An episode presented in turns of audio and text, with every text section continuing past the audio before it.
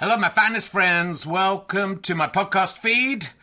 Powered by ACAST Plus. Here's the joke from my son. What did the bum say to the other bum? That's a bummer. You know, not for everyone. Uh, so, uh, look, thanks to everyone who's come to see the previews of Can I Have My Ball Back? It's been going really, really well, and uh, really pleased with how the show's turning out. It's officially on tour now from Wednesday. I'll be at the Leicester Square Theatre. A couple of tickets left. Lots of press coming to that one. It'd be lovely to sell out, but there are a few other London gigs not selling as well. So if you're going to come to London, maybe look up those other London gigs. And then this week I'll be in St Albans on Thursday, Gloucester on Friday, Chorley on Saturday, which is sold out. You can join the waiting list. And Glasgow on Sunday, two shows. I think the earlier show is sold out. Check, check with the venue, but the later show has some availability. Come along if you can. If you enjoy these podcasts and like them being free, then the great way to pay me back is to buy a ticket to a show or buy a download or a book from gofasterstripe.com. But you could just keep listening for free as well. That pays me back also. So, you know, no no pressure. But I'd love to see you there. If you just know me from the podcast and don't know me as a stand up, I'm pretty good as a stand up. It's a good show. I think you're going to enjoy it. It's only made about seven men faint so far. So, you know, are you brave enough to take the challenge? Let's sit back, relax, and enjoy whichever podcast you're listening to now. Hey, I'm Ryan Reynolds. At Mint Mobile, we like to do the opposite of what Big Wireless does. They charge you a lot, we charge you a little. So naturally, when they announced they'd be raising their prices due to inflation, we decided to deflate our prices due to not hating you. That's right. We're cutting the price of Mint Unlimited from $30 a month to just $15 a month. Give it a try at mintmobile.com slash switch. $45 upfront for three months plus taxes and fees. Promo for new customers for limited time. Unlimited more than 40 gigabytes per month. Slows. Full terms at mintmobile.com. Life is full of awesome what ifs, and some not so much, like unexpected medical costs. That's why United Healthcare provides Health Protector Guard fixed indemnity insurance plans to supplement your primary plan and help manage out of pocket costs. Learn more at uh1.com. Hello, and welcome to another episode of Richard Herring's Leicester Square It podcast. With me, Richard Herring, and my guest Arthur Smith. Um, you probably know you can buy the emergency questions book at www.gofasterstripe.com. You can get a signed copy of that there. You can get a copy with a Shrek in it, and you can get a personalised copy with whatever you want written in it by me, uh, or an extra emergency question that would just be for you. Um, but now, if you're fed up of carrying a book around and you own an Apple product like an iPad or an iPhone, you can get emergency questions on your device. Um, it's at the App Store. It's called Emergency Questions, and put RHLSTP in there as well, and you'll definitely get it. Uh, and um, it's got some free questions, and then you can pay for extra packs, which include the whole book. Uh, and uh, there's another one which is for dating, 100 questions for dating, and there's 100 questions for kids, uh, which are kid friendly as long as you don't mind me talking about poo and wee quite a lot, which, you know, I think kids are up on that. Um, and also, we have a new series coming up, which starts recording on October the 16th. We've got some great guests coming up, including October the 16th, Ellie Taylor. Uh, October the whatever it'll be 23rd is Armando Iannucci. Uh, November the 20th, I think, is Richard Osman, and there's lots of other very exciting people in the mix. People are a bit slow getting back to me this time, uh, but hopefully we'll nail that down pretty soon. Uh, so do book it. Those go to leicestersquaretheatre.com and, and you can find my page and book tickets to that. It'd be lovely to see you if you want to come along. Anyway, let's sit back and enjoy Rich Takes Leicester Square Theatre podcast. Ladies and gentlemen, welcome to the Leicester Square Theatre. Please welcome a man who is willing to talk about the tactics of Monopoly for a lot longer than most other people would think was reasonable. It's Richard Herring!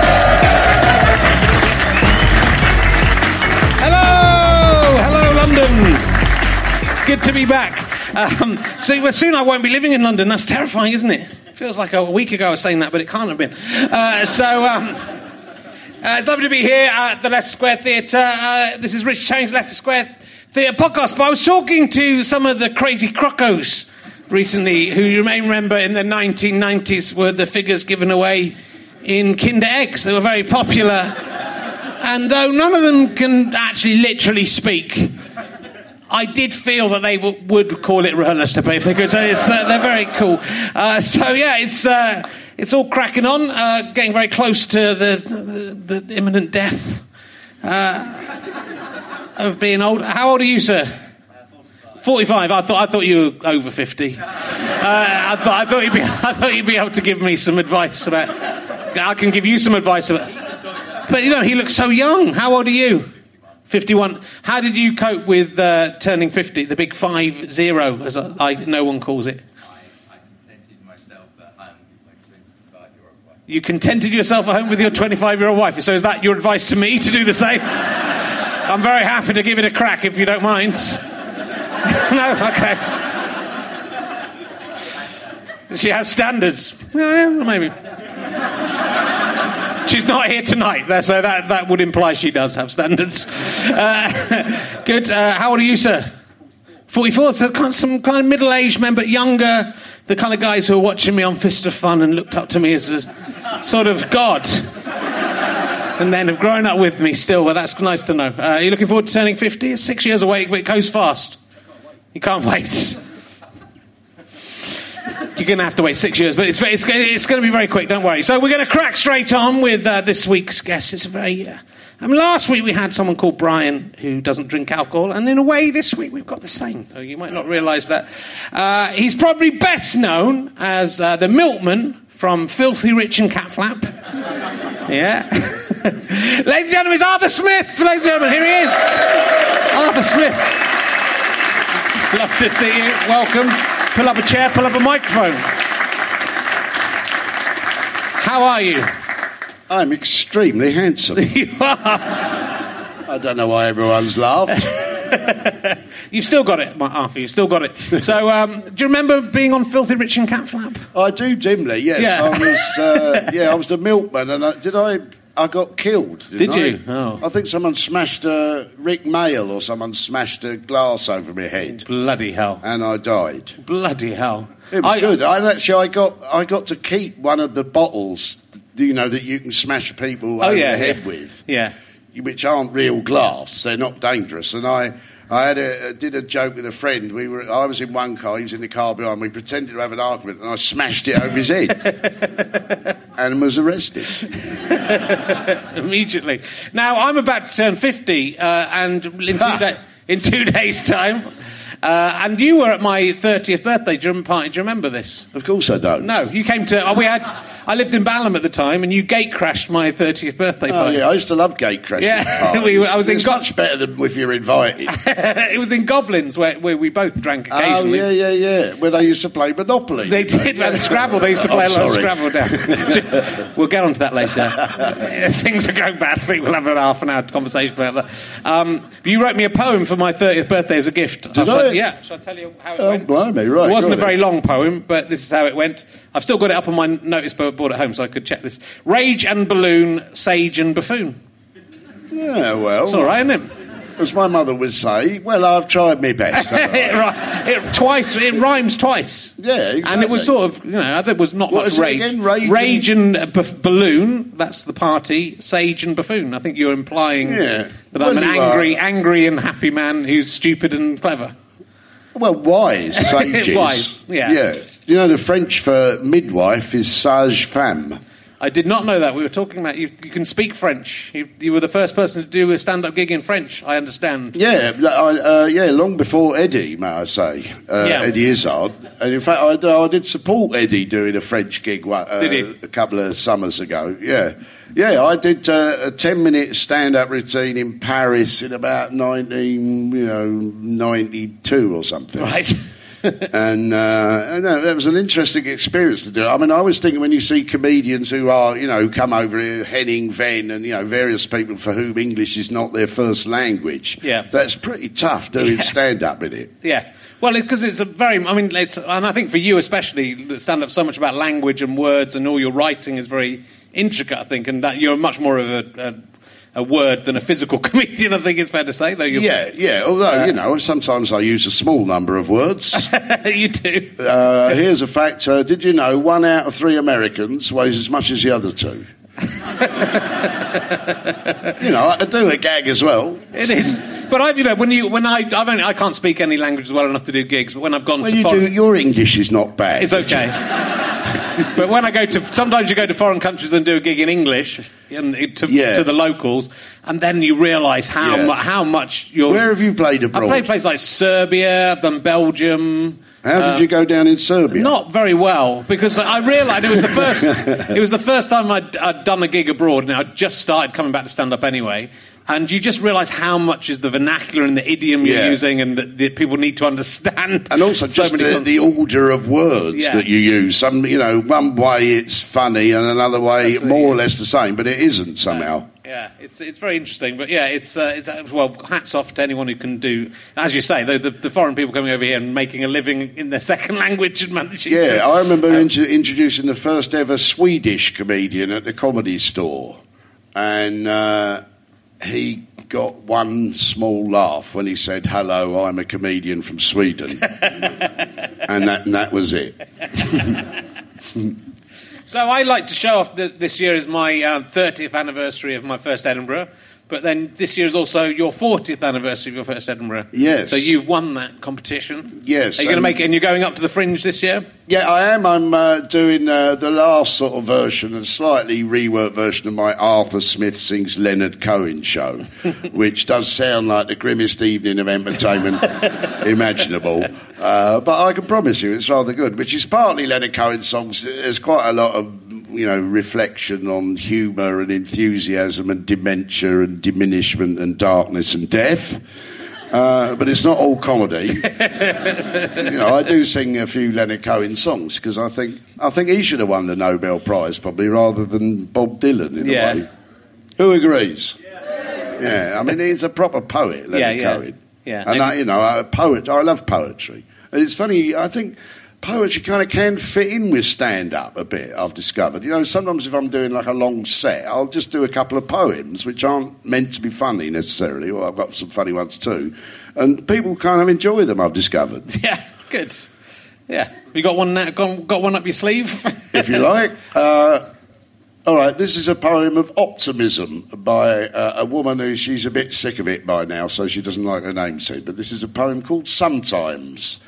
Sometimes things don't go after all from bad to worse. Some years muscatel faces down frost, green thrives to crops don't fail. Sometimes a man aims high and all goes well.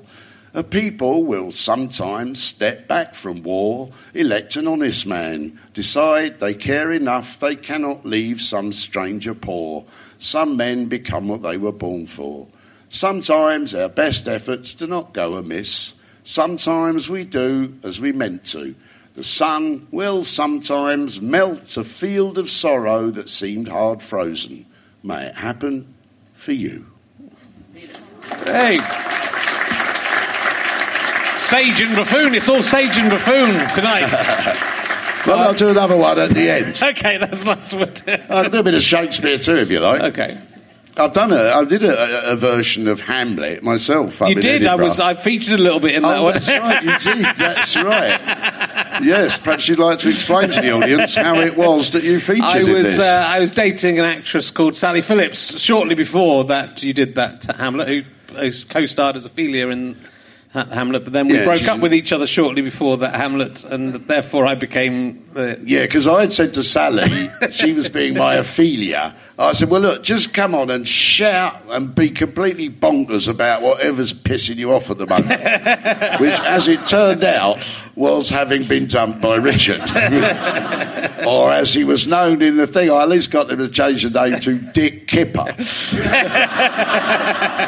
and no one saw through that. No one saw, it was well. I was Yeah, very. I felt a bit guilty about that because I, I mean, it wasn't, you know, I, I had to, you know, that's what she wanted to do. And, I, uh, to be honest, I loved it. I really, really, I mean, I didn't love so much that, that I became the centre of that particular thing, but I, the show was really lovely, and I'm such a big fan of yours that I've sort of felt this weird honour about being included in your show, even though it was. I think in the end, she sort of came round to maybe understanding that there was partly- some small degree of redemption. There was a little bit. to be honest, it was more. It was worse in real life than it was watching the uh, watching the, Moving the on. version of it. but um, Come on, tell us about some of your other old girlfriends, Richard. there are. I know one or two myself. There are. There are. There are a couple. Uh, But you've done. You've been because you've been a feature of my Edinburgh's all the way through, really. And I, I remember the first time I went up in 1987. Uh, I saw.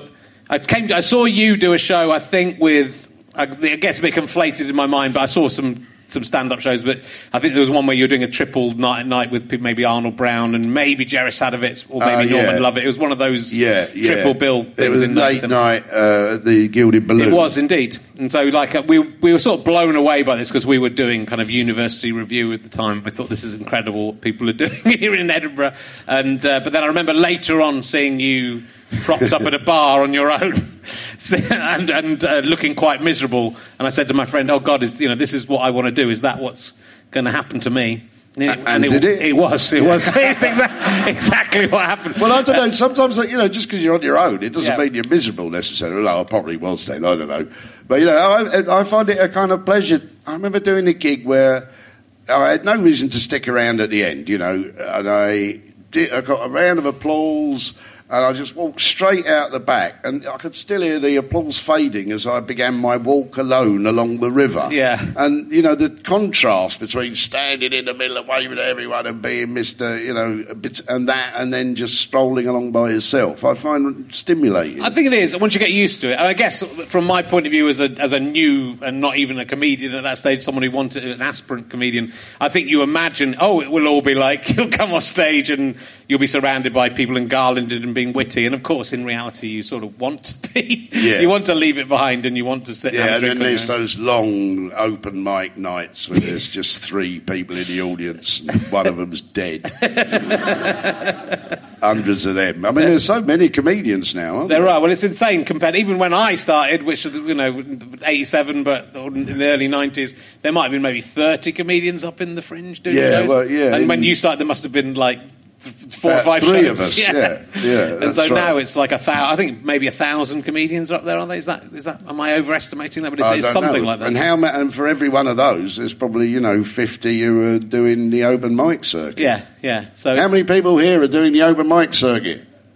No, these, See, they're they, all off at the gigs. they're all working hard pre Edinburgh. Uh, but also, there was an Edinburgh show where, um, and I can't remember the name of this Edinburgh show, but it completely, out of many of your shows that I've seen, it blew me away the most was the one did in the Botanical Garden. Oh, yeah, yeah, was, yeah. That was fun. That was an outdoor show. Yeah. Which, I, I mean, I used to do them. I think they do them a bit more now, but no one really did them then. No. And I yeah, and it was in the Inverleith putting green, and I had like various people stationed on the way round. Someone standing in a pond, and then you can do shows uh, gags on a huge scale yeah, or something yeah. like that. So I had Andy Smart about 200 yards away from this woman. They ran at each other, you know, and so it's a huge scale. Yeah. I did another one uh, a few years later where I ended it at the foot of uh, Salisbury Crags, you know, which is just by Arthur's Seat, and and I had six ballet dancers set way up on the sort of on the top, and you know, cued by text. And I, I mean, the scale of the gag, I Yeah. was really proud of it. Well, that was that's what I remember. If I remember we'd, I, I'd gone. It was right at the end of the Fringe. It was just. I mean, it's the, it's it was what the Fringe should be about because it was a one-off show that Botanical Gardens almost. I think I did or maybe two two or something, yeah. But it's like so you'd worked throughout the Fringe with all the actors, I presume, and you'd kind of worked out what you were going to do. Yeah. And I'd gone in very. I'd had I'd had some. Some love affair had gone badly uh, again. Uh, some and which one was this then, Richard? this was this was another actress. When I stopped dating actresses, things improved quite a lot. Uh, Have you but- ever snogged a woman who won an Oscar? um, no, I don't think I have. No, I'm, I'm, I'm presuming you have. Arthur.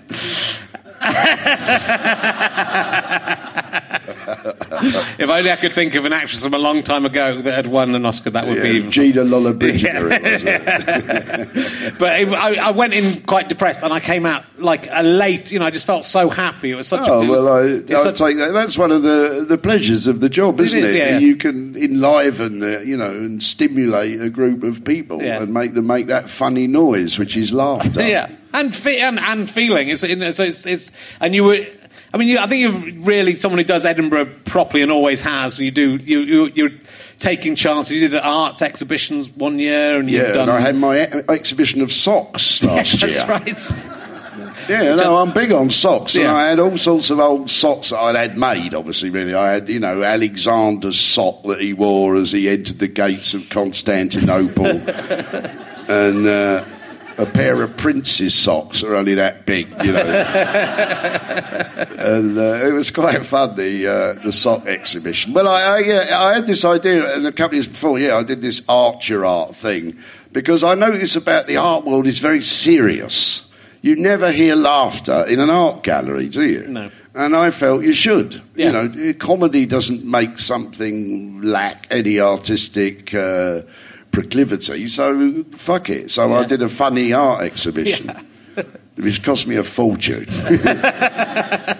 Uh, but you've also used to do like proper. You've done several proper plays and very successful plays up there. The uh, Yeah, yeah, I've done the a bed couple of- show and the evening with Gary Lineker. I've never done a dance show though. No, well, there's still time. Perhaps you and I should do one. We could do- I think Tony Law and Phil Nichol are doing some kind of Are they doing physical dance dance show? thing. It's- Excellent. yeah. It looks very exciting from the poster. I think I don't It's think good. I like the way you know people experiment with the form. Yeah. I mean, there's like wrestling matches now, aren't there? There's, uh, I suppose Yeah. wrestling always has been funny in a way. It's like pantomime, isn't it? Yeah. With the sort of baddies and the.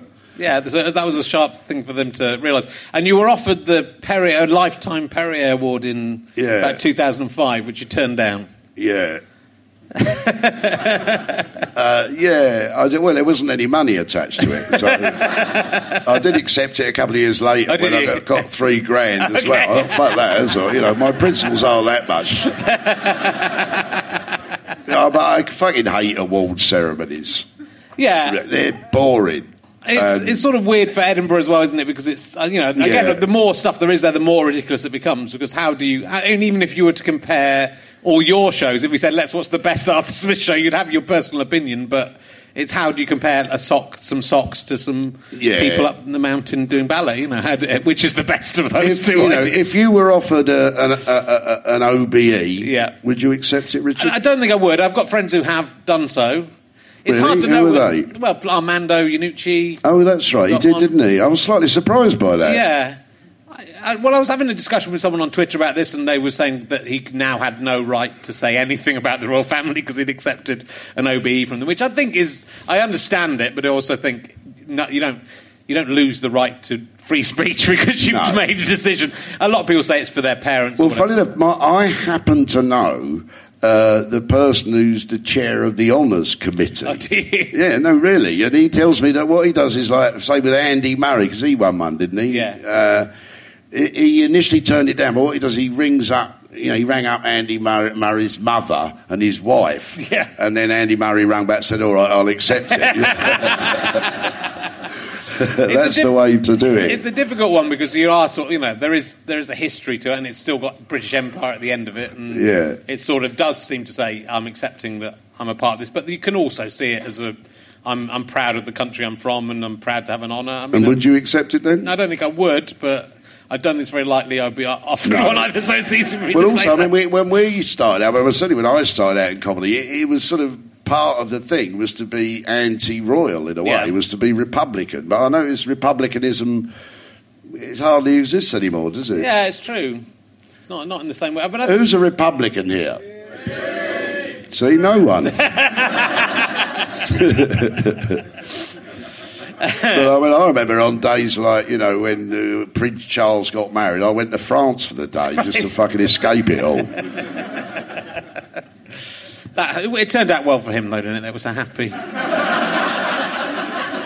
Do you think? That wasn't as bad as Sally Phillips. Let's face it. That's uh, Did you go out with Lady Di as well? well. You know what? I once uh, I, Oh, no. uh, I, uh, I once managed to flirt with Lady Diana from a uh, from a. Actually, be- I went to Wimbledon with Sally Phillips when I was going out with Sally Phillips. Her dad was a tennis player, And you who- got off. and, and I was looking. We were sitting quite near the royal box, uh, or to give her official title, the Princess of Wales.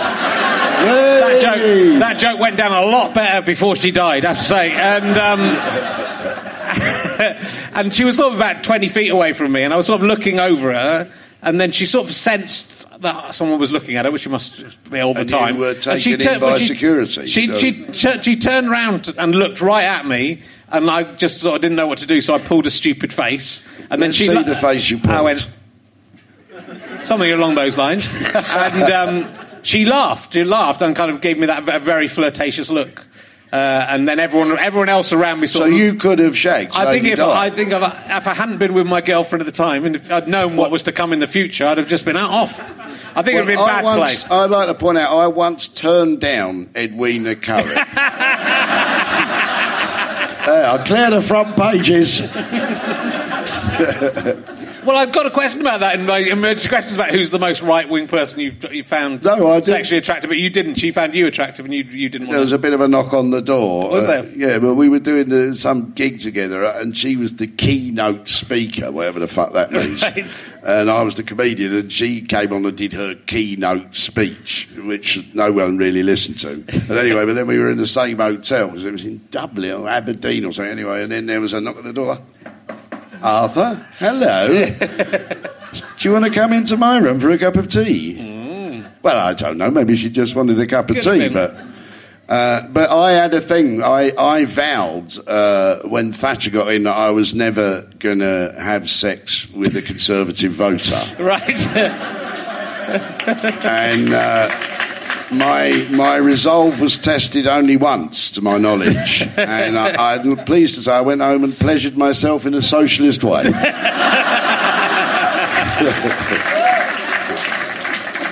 Although you know, a lot of people- say "fuck the Tories," don't they? So it would have been. Arthur Scargill told me once. I thought you were I'm enjoying it. I'll just stop there, shall I? that Thatcher had shagged uh, a member of Parliament, one Tory and one Labour. Right. I mean, as to whether this is true or not, I could never know. But Right. There were. I mean, it's interesting. I, I, I was on a reality thing, TV show thing with um, Jonathan Aitken, who I actually got. Oh God, you poor bastard! I, I, we kind of got on quite well by ignoring our massive differences in anything political. what But was this reality show? It was that we did a rowing. That we did a rowing thing, and it was kind of a crazy thing because they really wanted. There's no one famous they could get on. It was like Oxford versus Cambridge rowing. Oh, I race. see, yeah. And no, they couldn't find anyone good. And Jonathan Aitken was the only famous person they got, but he was gigantic, but too old to row. And so he was skin. and I was tight. I was, but he, I was skin. I need the money, but he he was the cox of our of our rowing thing. Even though was six foot tall and the rest of us were five foot tall. But he liked drinking, and but then you know he his daughters were at school with Khashoggi's daughter, weren't they? And then they went, we look very similar, don't we? We look very the same. And then they discovered through that that Aitken had been fucking the oil baron Khashoggi's uh, Oh, right, and it was his daughter. So it was his daughter. So they just were all. I Oh think dear, it was that just. must be a desperately sad, odd thing to discover. yeah, yeah. Your father's not the person you felt. Yeah. what you, it was. Yeah, well, that, but I think that's what they they they had all this, you know, pre- pretension of being, you know, moral and whatever, and I think Do they're they? just they're living this kind of this lifestyle of debauchery. He was I sort of quite liked him, but I never we don't we, we don't stay in touch. We enjoyed. We, is he here? Are you in, Jonathan? Um, How long did he he did time inside? Didn't he? yeah, yeah. This this was after he'd been in prison. Have you so- ever been in prison? I no, I don't think I've even. Have you ever been arrested? No, What a wanker! don't think so. No, no. You've never been arrested. What about when you watched porn in Wookey Hole Plains? What if I what? What I did? What? You went to Wookey Hole Plains to watch a bit of porn. I went to Wookey Hole playing. I went to Wells. I went to Wells Cinema. It's very different to watch an 18 film when I was 14. I don't think they arrest you for that. They, I think they throw you out of the cinema if they find you. I've done very little of any work. I'll give you a Have you been arrested? and I'll give, I'll give you a little, one little bit of advice I've learnt in life. About the only thing I've ever learnt: never smoke a joint outside Bishopsgate Police Station. but I was. I've been arrested twice. Well, three times really, but only really twice. But I was arrested at the end of my Edinburgh tour Yes. uh, for breach of the peace and possession of a megaphone. Uh, that's what they This is your mid, well, two o'clock in the morning. You go on a, a Yeah. tour of Edinburgh. And Yeah, it's a late night, and Simon Munnery was Yeah. arrested as well. And I'm, I must admit, I'm rather proud to have been arrested at the end of a gig. I mean, there's me, Lenny Bruce. I mean, who else has been arrested at the end of a gig? It's true. There must be some. Does anyone know there must be a comedy nerd out there? I think you hear stories occasionally. I've, I've had a, yeah, and I've, I've had instances where people in the audience have been arrested. When we were in Montreal, there was a guy who had a gun, Oh, wow. That's and a big heckle. and then, uh, and then he took it out outside of the gig. But what, we, I was taking the piss out of him in the gig, not knowing he had a gun. Bloody hell. Well, I, I did. A, I was comparing once at Jongleurs in the eighties. I think this was, and there was an act on, and his name had, it was in the listings. And although he was only really doing a tryout, he was doing ten minutes or something. And when he came off stage, he'd done all right. He was arrested, and it turned out he was a wanted man, and the police had seen his name in the listings. You thought that's bad luck, isn't it? I mean, I mean, there's going down badly and then getting arrested at the end of it, you know. But your worst heckle, you had something poured over you that was a, the probably Oh yeah, someone poured a pint of urine over me uh, while I, in my new suit. In fact, I think Tara, who's here, was there on that occasion, or at least it was the suit you gave me anyway. Uh, yes, I got covered in piss, uh, and he, but he was enjoying my set. I mean, God knows what he'd have done if he'd hated it. And I, I, I remember doing a gig once where the heckle was, uh, it wasn't to me, it was a bloke who was on before, but he was quite old, he wasn't doing very well. And suddenly a woman's voice rang out, Excuse me, I think you really need to think about the way your life is going. Know, not just your actor's shit, so it's the whole point of your existence. well, what's the worst heckle you've ever had? Oh well, I did, um, they're never very good, are they? When we did Lee and Herring, I used we I used to pick on a, someone who looked like the youngest boy in the front row. So I was thirteen year old, and I'd kind of go at them saying, "Yeah, I, I earn my money, and you get it from your mum." And then we'd say, "Heckle me back, heckle me back." Uh, and one kid said, "The sleeves of your jacket are slightly frayed."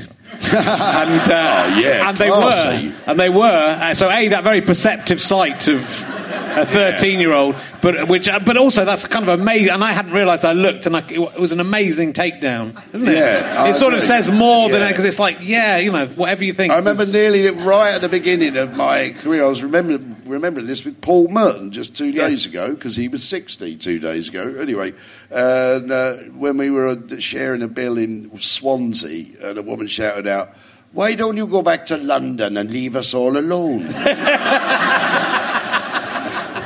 and she really meant it, you know. Hey, No, calm she down. was Welsh, all right. Calm down. Yes, my accent. I'm not very good at accents, and I can do I'll do it Dylan you. Thomas. Why don't you go back to London Oh, yeah, and leave us all alone? Can you do No, any do impressions, Richard? Can I do impressions? I'm not very. I'm not very Because versed. there must be one you could do. I could do Charlie Borman. I can do Dylan Thomas Okay. segueing into Frankie Howerd. Okay. Do not go gentle into that good night. No, Mrs. Don't. God, I've done that joke for 25 years. Uh, well, let's talk about the. I, I love talking about the early days of stand-up, which you obviously were right there as alternative comedy began. I mean, you sort of were there when it started. You almost started it. One well, yeah, argue. yeah. I uh, I wasn't at that first night at the comedy store. I would applied to be. They Did had a thing in Time Out saying looking for new young comedians for a new club, and I wrote back saying, "Yeah, count me in," but I never got a reply on it, so I never did it. But I did go there about a year later, and Yeah. yeah, I was. Uh, it was it was an exciting time. It was, yeah. And what was the what was the craziest act around that time? That Oh, uh, blimey! I remember an act called. Um, oh, who, who are those terrible Myra? A, a, a, drag act who came on as Myra Hindley and read out Little Red Riding Hood, which, if you recall, involves anyway. and I remember uh, a tap dancer. Uh, but he was let down by the fact there was a carpet on the stage.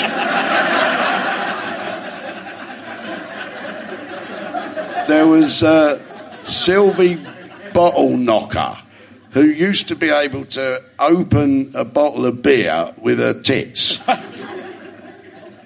I, I can't. Re- I'm sorry to have placed that image in your mind. just trying to work out how. Yeah, I, I, I can't really remember quite how it worked. It was some dodgy night club in Islington. I remember.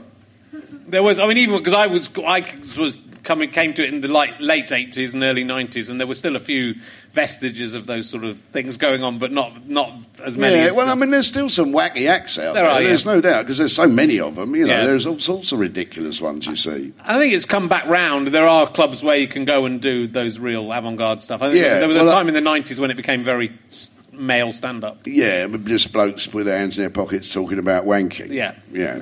Some of us have kept that going for a long time. Have you actually done a whole show about wanking? Not uh, not just about wanking, but there's always it always features. It always- there's always something there somewhere. but uh, okay, I'll ask you an emergency question. I'll, I'll ask you this one. I think you might have an answer to this. Um, this is a new one. I'm quite Have- good on capitals. Okay. Have you ever fallen downstairs?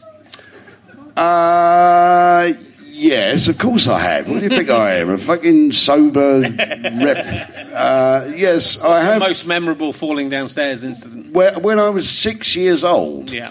and I fell down the stairs, and my I can feel it to this moment. My nose hit the corner of the thing, and I broke my nose. I think, although I was never because I was being babysit by my granny. And in fact, because of that, I've got a fucking dodgy, ugly nose ever since. I'd say, you know, can you see a bit Yeah, of a yeah, break in yeah, it? yeah, yes. And that was, uh, I mean, it's not a very amusing anecdote. No, it doesn't have to be. It just has to. We're just trying to. Uh, have you stuff. fallen downstairs? I fell downstairs uh, about. It's a classic way for comedians to die, isn't it? It is, yeah. That and setting fire to the front room when they go to bed and leave a fag going. That, that's a good way to go. Uh, I fell downstairs taking a breakfast up to my wife in bed, which that's why you must never do that. And I was a bit tired. Uh, and I What, had a whole, you had the tray? I had a whole Oh, tray no. of breakfast, and then so I slipped, and then I was more concerned with the breakfast that I'd created, and so then I re- and I literally fell down about eight or nine steps, and with Still coffee holding the breakfast? Oh, and right. porridge and everything all over me. And did your wife enjoy that breakfast in she, didn't, she didn't get any breakfast. I might have gone. I probably then went and made her another breakfast. That's how good a husband I am. What's the closest you've come to dying? I'm not very close. I know that you. oh, have. that's disappointing. But yeah, but it must be like where you were nearly run over or you've. No, um, well, well, when I was about when I was on my year off, I went to Camp America, and on the last day of Camp America, luckily when all the kids have gone, we're in the middle of a redwood forest, and we had a party, and then someone left a cigarette somewhere, and this whole. Uh, the cabin went up in flames, and then the whole forest went started going up in flames, and we were woken up three o'clock in the morning, very drunk by this fire alarm, and had to put out this fire ourselves. Quite exciting. Yeah, so I, I, I though uh, you know I didn't. We could have. It, it just rained a little bit the night before, and for the first time the whole summer, and there was no wind. But we were there was hundred miles to the nearest fire station, so we just had to ferry uh, big things of water up the hill. But we, I was fine. I survived. Here I am. Well, obviously, yeah. uh, but you you became you became Yeah, very mean- close to dying. I yeah, that for a couple of times, but yeah, princi- principally uh, when I was ill, when I it's because I'd been drinking too much. I was taken to hospital and I had, with a awful pain in my stomach, and I had acute necrotizing pancreatitis, which meant that my pancreas was essentially sort of eating itself. and uh, I, I was in intensive care, and I was more likely to die than live at one point. Uh, but which actually, if you know that which does not kill you makes you stronger. It was kind of, it was rather a, an extraordinary experience. Obviously, you know, when I came out, I felt well. I'd learned one thing. I'd learned is that I really like morphine. By the way, but uh, you know, I came out and I felt a sort of lightness and an ability to cherish the world that just because it wasn't gone as I feared. It And how old be. were you then? You were still quite. I was in my late forties. Yeah, yeah. So w- w- oh, well, thank goodness you survived that. But it was. I remember it being a. a Well, yeah, it was a time. It was just around the same time Malcolm Hardee died Yeah. and Linda Smith as well. yeah. Who remembers Linda? Yeah. I still occasionally nick. A, let's have a round of applause for Linda yeah, yeah. I still, I still think Linda had the best analysis of the, you know, our problems with the Middle East. She said the trouble with our, the Middle East is that somehow our oil has ended up under their sand. Yeah, there's another one of Linda's. She said, uh, if, if God had wanted us to believe in him, he would have existed.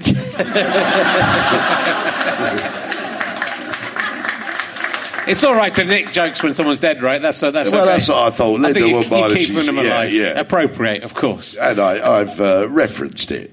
you certainly have. Um, uh, and uh, you were in that Red Dwarf episode that my fans, Oh, yeah. will, my fans will want to hear about. Yes. So, uh, uh, Have you got a few dwarfies in tonight?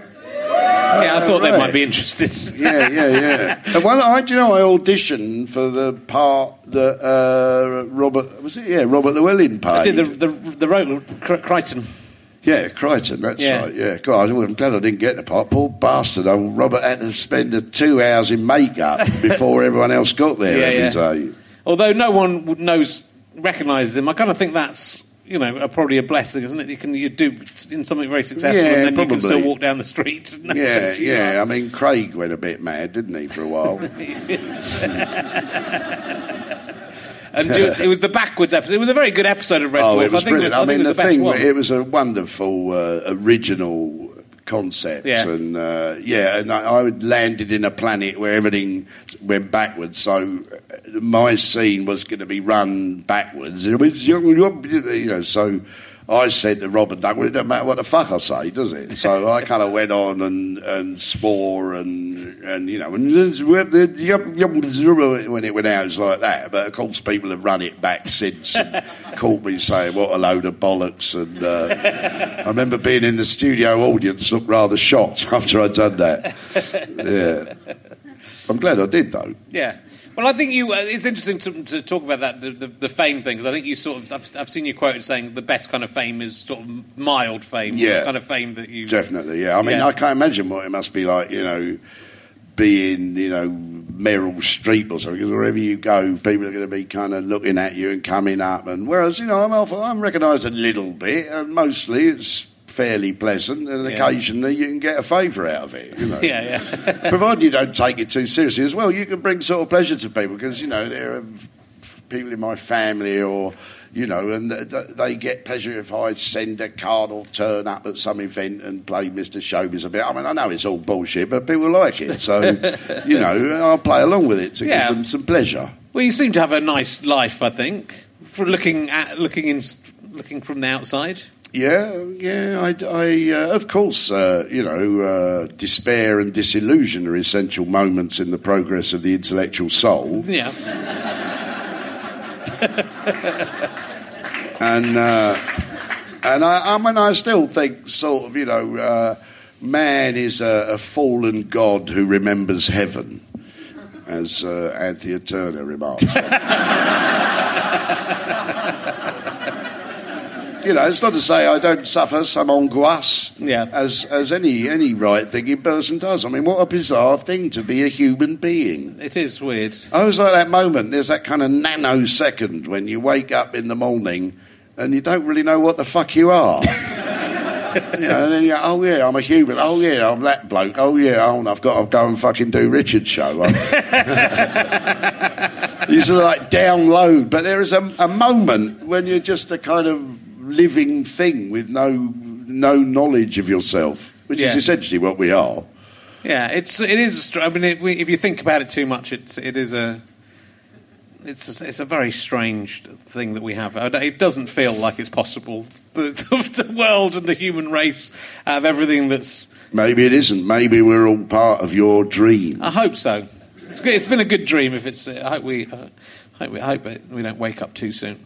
Um, and you, you self-styled mayor of Balham. Oh, yes, I am the mayor of Balham, uh, self proclaimed. Nightmare, I don't do days. I have lived in Balham for a long time, and I well remember the occasion when I proclaimed myself mayor at my grand ceremony in Sainsbury's car park. and I sang the song that I wrote especially for the occasion, which went, I am the mayor of Balham. Oh, yes, I fucking am. I am the mayor of Balham. I fucking fucking am. Everybody? I am the mayor of Balham. Oh, yes, I fucking am. I am the mayor of Balham. I fucking fucking am. That's all we got time for on Start the Week. Yeah, no, and I, I, I rather enjoy. I realise it's a game that Londoners play and have done you know, for 200 years or something, the, the North v South London thing. You know, like, who, who here's from South London? Yeah. Who's from North London? Scum. Because occasionally I have foreigners, you know, you play the game of they're all fucking arseholes in North London, posh bastards, you know. in, in North London, they've got little blue plaques commemorating famous people. In South London, we have big yellow signs saying, Did you see this murder? And I, you know, London's. Uh, you know, you say you're moving to the country. I'm moving Richard. to the countryside on Friday, although not. We're, I'm moving in And my then what, in-laws. back first. again on Sunday. Yeah, maybe. well, we'll see. We'll see how we Are do. you, where are you going? It's just out into Hertfordshire, middle of Hertfordshire, near Hitchin. Why are you doing this? Well, you know, it's a good question. Uh, I, uh, it'll be nice to, you know, be out in the countryside, won't it, and have some fresh air. I've got a two, well, a child and a child on the way. Yeah, but what are you going to do in the evenings? As I believe Woody Allen said. yeah, no. I I mean, I think every everyone has a sort of, you know, Londoner has a sort of vague fantasy of buying a big jumper and going to live in Cornwall or something. Yeah. But I think. See? Yeah, I mean, we all have that little fantasy, but I think most Londoners will be bored shitless after two days.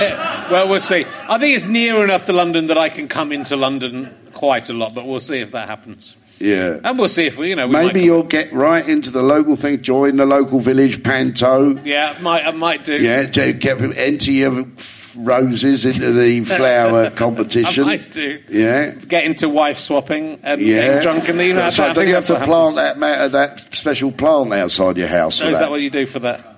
Well, yeah, pampas grass. Supposedly, any house with pampas grass Right. inside their swingers. Okay, I'll look out for those. It certainly wasn't true when I knocked on that door. Uh, I know the mysterious life of the village. Also, you see, if you live somewhere like that, everyone gets to know you. Yeah. You know, I wouldn't want to be known by everyone.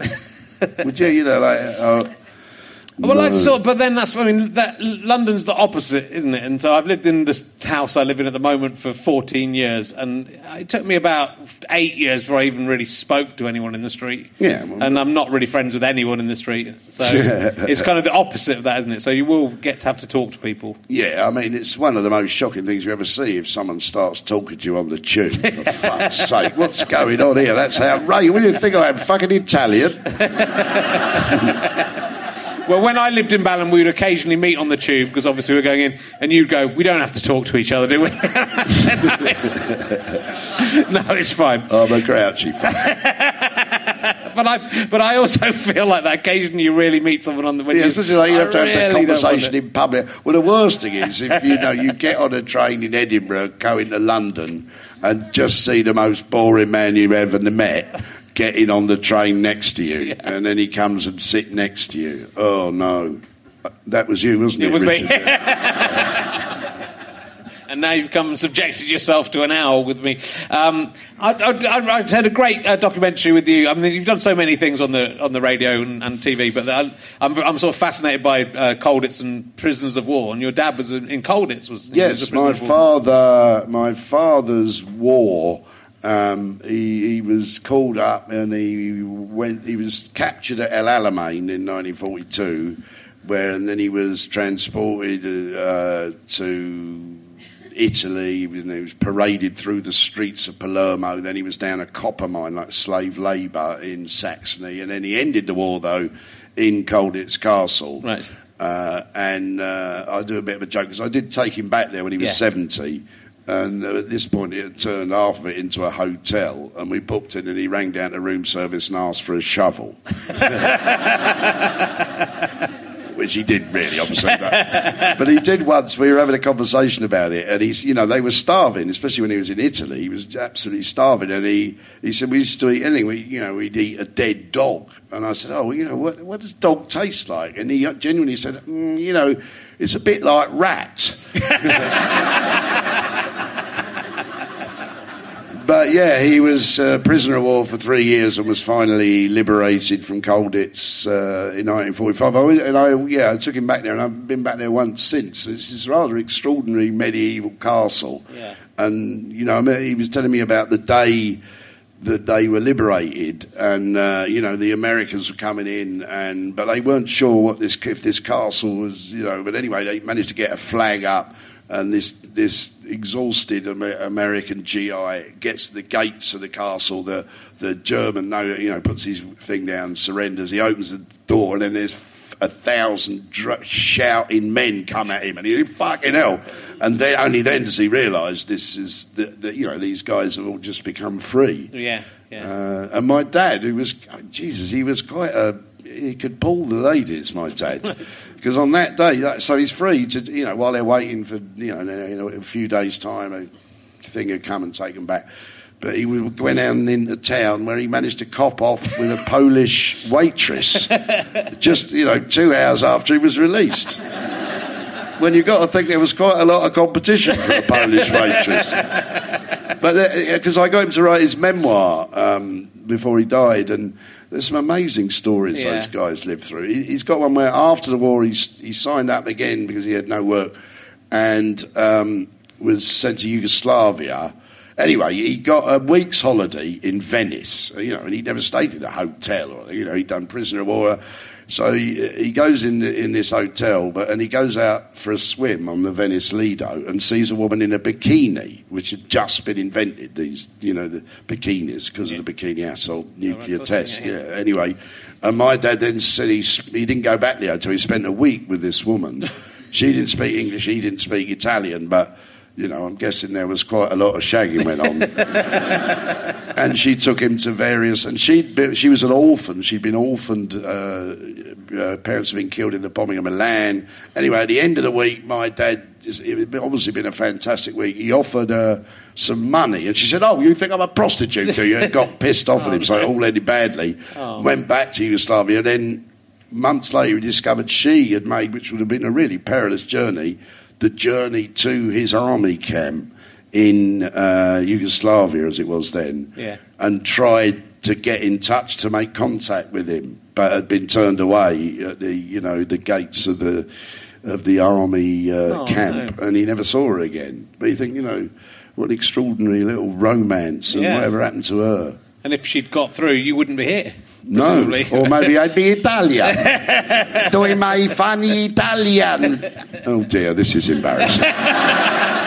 It's from a different time.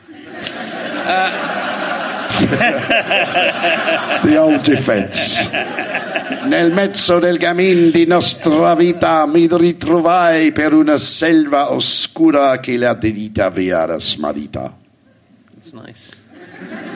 That's the opening lines of the, the Inferno oh, by Oh, yes. Dante, which I, I learned to impress an Italian au pair girl. And did it work?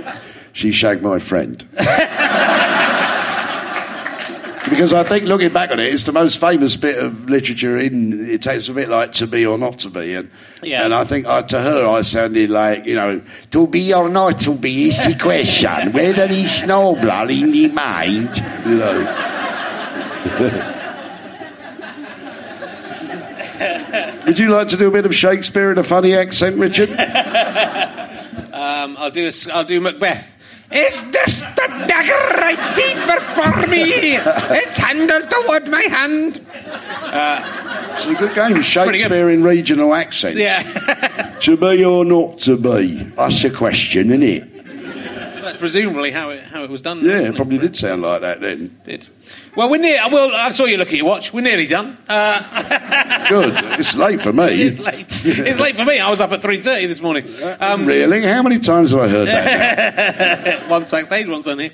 Um, how about Are You Being Served? Should we talk about Are You Being Served before we go? oh yeah, yeah, yeah. I was I was cast in the remake. As Yeah. one of you two may have seen it. I the did see it. remake of uh, Are You Being Served, which was kind of fun. Well, you played the um, Arthur English. part. That's right. Yeah. The sort of the dodgy bloke Yeah, in the which is yeah. good. Good casting.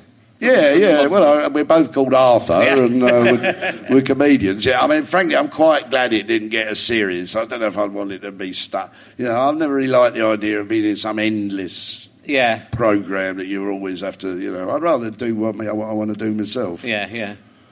Yeah, it was a, it was a slightly weird one. I mean, that was an odd little season that they did of. of Yeah, I mean, it was an interesting idea. I Yeah. thought. I mean, I thought there was one I thought was really good. Was it porridge or something? The Porridge got Porridge got picked up for a series, and I thought it was. They're good. Those I thought it was really good. Clements yeah. and uh, are very are very sharp writers. I think so. There's only a couple.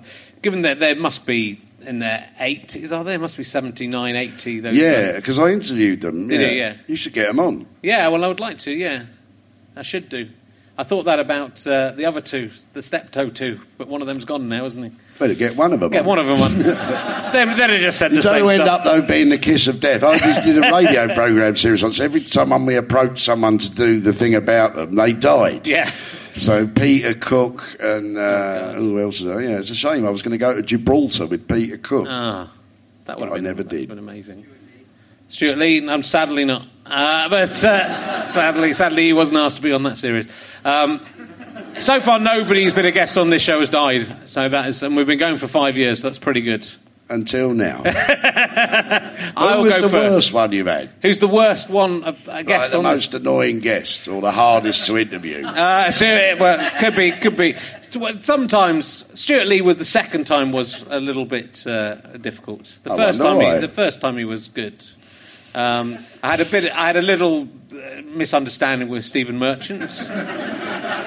Excellent. Uh, I want to hear about uh, this. What happened then? Well, just I think he, I think he thought I was trying to get him to stitch up. I was making jokes about what's it like being the one in double act who's the best, but everyone that likes the other one more. The Yeah. kind of jokes, and I think he thought I was just talking. I was making Oh, a joke can I myself. do a big flounce off to it? you can do, yes. Yeah, yeah, Shall I offend you? yeah, go on.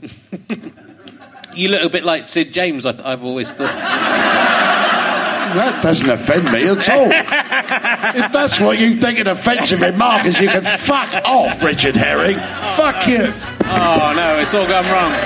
Ladies and gentlemen, Arthur Smith, if that is his real name.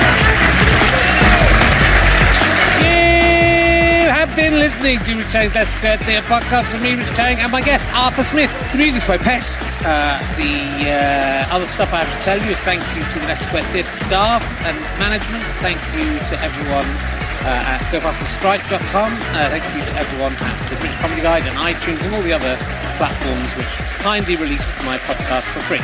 Um, the producer is Ben Walker. It's a fuzz, GoFasterStripe.com and Sky Potato Production. Thanks for listening. Head to gofasterstripe.com. You can find out about stuff that you can buy to help the podcast and to help me stay alive. Uh, and also go to richardherring.com slash gigs to find out if I'm doing my new show anywhere near you soon. Thanks for listening. Go away. Goodbye.